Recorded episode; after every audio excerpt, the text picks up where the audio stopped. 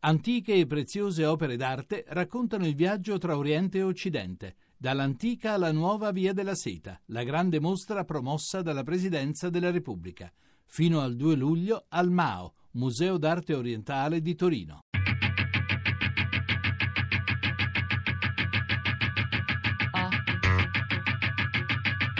Tre soldi. Come l'acqua per i pesci. 70 anni al Piccolo Teatro di Milano. Di Mauro Pescio.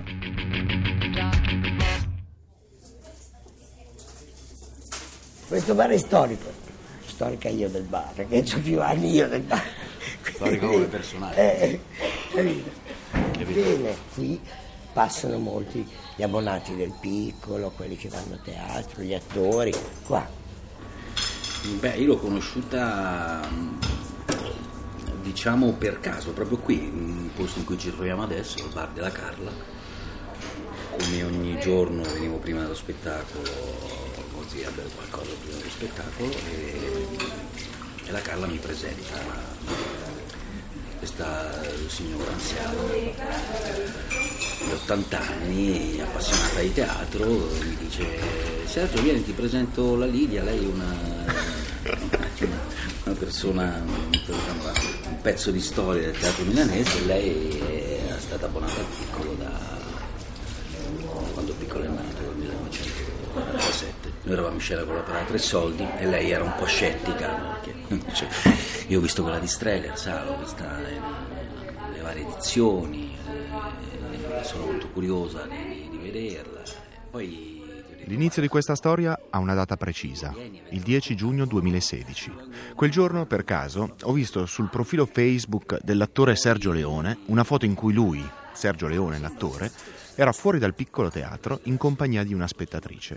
Sotto la foto c'era la scritta Lidia Cova, abbonata al piccolo dal 1947. Che bellezza!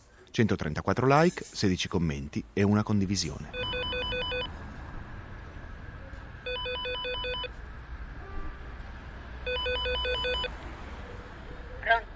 Signora Cova, sono Mauro. Ah, quello per il teatro? Sì, sì, Eh, sì, sono io. eh, allora, guardi, è la scala che ha di fronte il Sì. primo piano.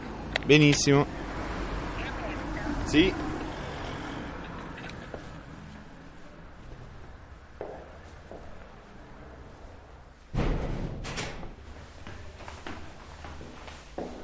Buongiorno signora. Buongiorno. Molto piacere, Mauro. Piacere, permesso. Non guardi il ordine? No, non si si, si accomodi. Grazie.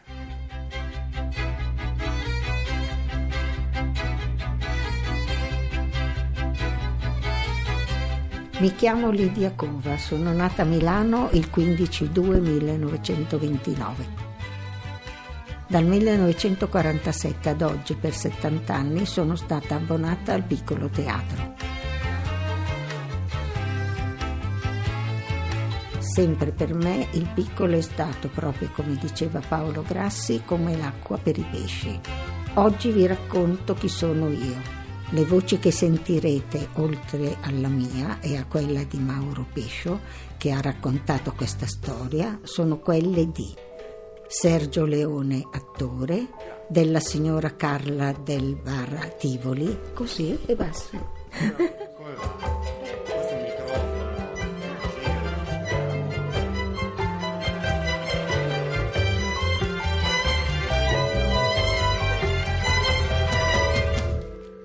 Da una foto su Facebook alla platea del primo teatro pubblico d'Italia il passaggio è molto breve, oltre che molto contemporaneo.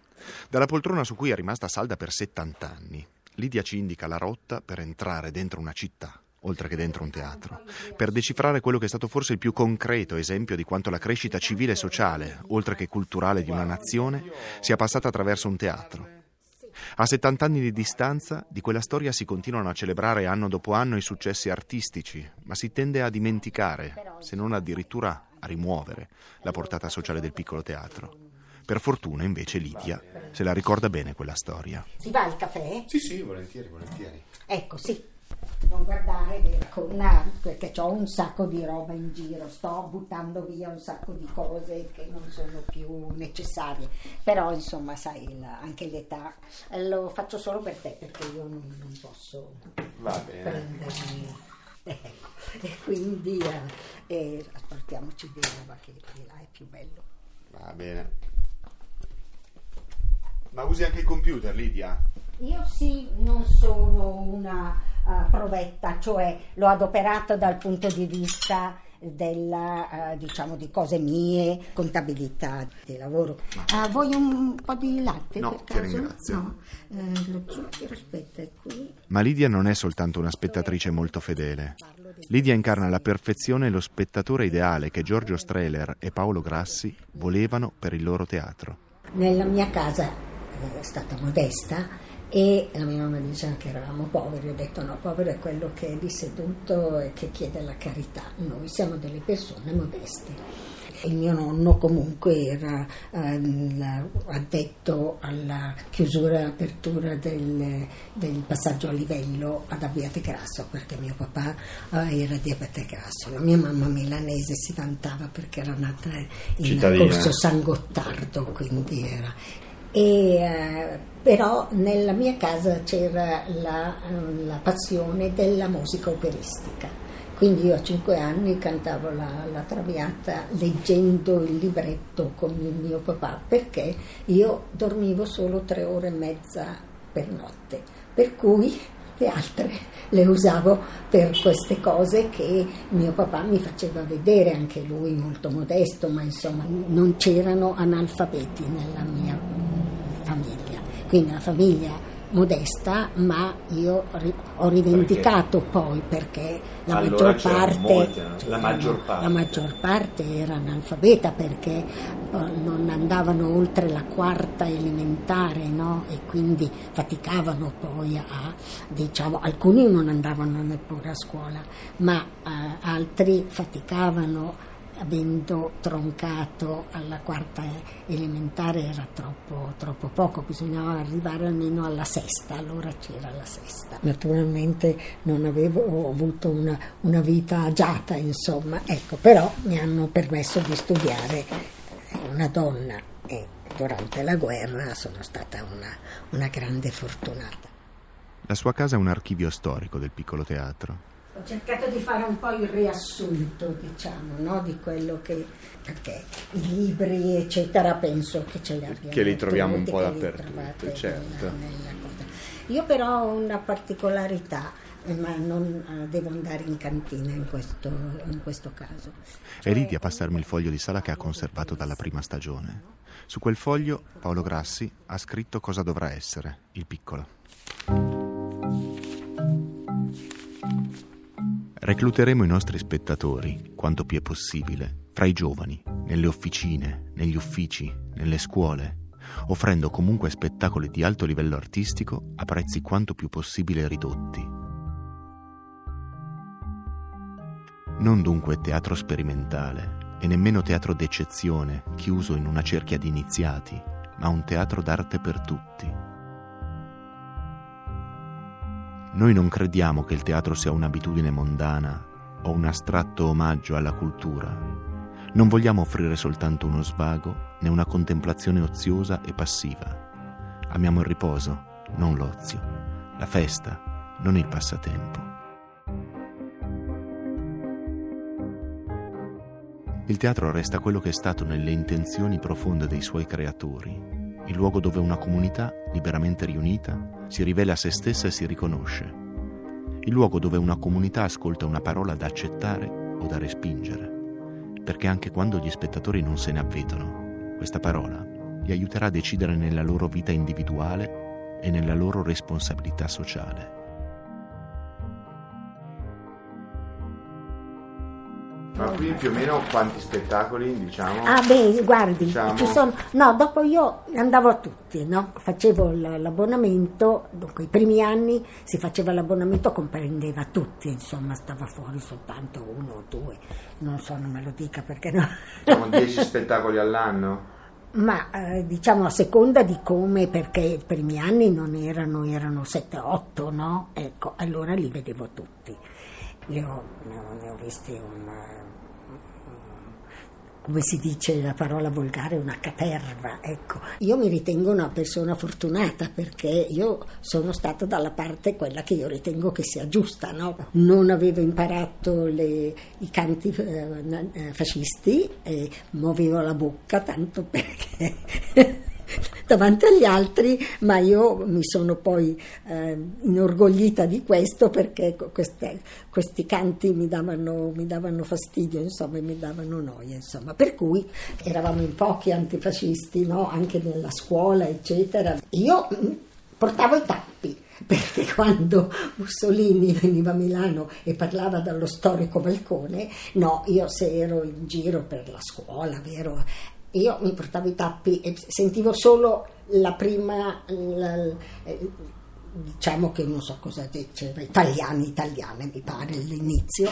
Io sono stata una fortunata perché allora le donne non si, infatti le donne hanno penato per essere riconosciute. Io ho incominciato a lavorare dopo la guerra, quindi io mi sono diplomata nel 1947. No? E lei ha lavorato per questa azienda per tutta la vita? Per tutta la vita, sì, sì. E poi ho continuato con le figlie fino a due anni fa. Poi... Fra le carte che mi ha passato Lidia, ho trovato anche il discorso che Paolo Grassi tiene il giorno della prima recita. È il 14 maggio 1947 di fronte a una platea che raccoglie tutta la Milano del 45, la Milano che si riconosce nel 25 aprile, nella festa della liberazione. Si sporge davanti al sipario chiuso e legge il suo discorso. E con profonda e una volta tanto sincera commozione che inauguriamo stasera, 14 maggio 1947, il piccolo teatro della città di Milano, il primo ente comunale di prosa d'Italia. Cominciato subito a lavorare nel 1947 e sono entrata in, una, eh, in un'azienda, lì ci sarebbe da, da, dire cosa c'è stato, la difficoltà di entrare perché se si sapeva che uno era appunto di idee socialiste veniva scartato, insomma ci sono delle cose che... E lì ho cominciato a entrare in questa piccola ditta e ho incominciato a, um, erano per lo più, dunque avevamo l'obbligo di ragazzi e ragazze che erano rimasti orfani di guerra, che quindi si dovevano prendere e poi c'erano appunto persone che non avevano avuto grandi eh, studi, per cui praticamente eh, io ho contribuito nella, nella mia ditta a ehm, diciamo, istituire un po' di, uh, di educazione diciamo, verso la musica, verso il teatro, insomma siamo arrivati che... Desideriamo in questa occasione ringraziare pubblicamente quanti ci hanno aiutati a realizzare quello che solo nel gennaio scorso era ancora un sogno, e cioè il Comune di Milano, anzitutto. Intendiamo rivolgere anche un grazie a quei cittadini e a quegli enti che hanno avvertito il nostro appello e che ci sono venuti incontro con perfetto spirito d'amicizia e per indurre queste persone che non avevano avuto la possibilità di studiare, insomma anche il mio principale diceva cerchi di acculturarmi sta gente perché proprio non sono niente, perché hanno incominciato a dire no, no, no Lidia, c'è, eh, c'è Goldoni, noi non lo vogliamo sentire perché magari per radio lo, lo, lo trasmettevano. Allora io ho fatto questo plico che era così di carta velina, tutta riempita, ho spiegato fatto tutti i, i pezzi che venivano dati nell'abbonamento, io ho spiegato come si svolgeva, che erano le, le, le figure, non gli interpreti, perché anch'io... Di scheda, di scheda del, dello spettacolo. E con questo ho, eh, diciamo, eh, ingolosito i miei, hanno incominciato a, a frequentare, è piaciuto loro e quindi poi per diversi anni dopo la vita, ovviamente, cambiate le persone. E un grazie lo dobbiamo a voi a voi tutti, abbonati alle prime, avanguardia dei fedeli del piccolo teatro, amici preziosi e vicini alla nostra fatica, così come lo dobbiamo ai 1500 abbonati che si avvicenderanno alle repliche, dei nostri spettacoli, a testimonianza di un bellissimo fervore dimostrato dalla cittadinanza milanese. Fra pochi minuti ascolterete i primi risultati della nostra opera. Desidero dirvi solo questo. Al di sopra del cartellone, al di sopra dei particolari che logicamente incontreranno la fertile discussione, veniteci sempre incontro in questo nostro atto d'amore per il teatro. Siateci amici coi vostri consigli, col vostro plauso e col vostro appunto, con la vostra partecipazione. Fate che da voi si diparta in Milano, in questa nostra meravigliosa città che tutto sa e tutto può credere, la solidarietà e l'affetto per questo piccolo teatro di tutti gli spiriti eletti. Eh, io sono eh, entrata poi nel giro del, piccolo teatro quando io ho portato, eravamo in 45 e ho portato 27 abbonamenti.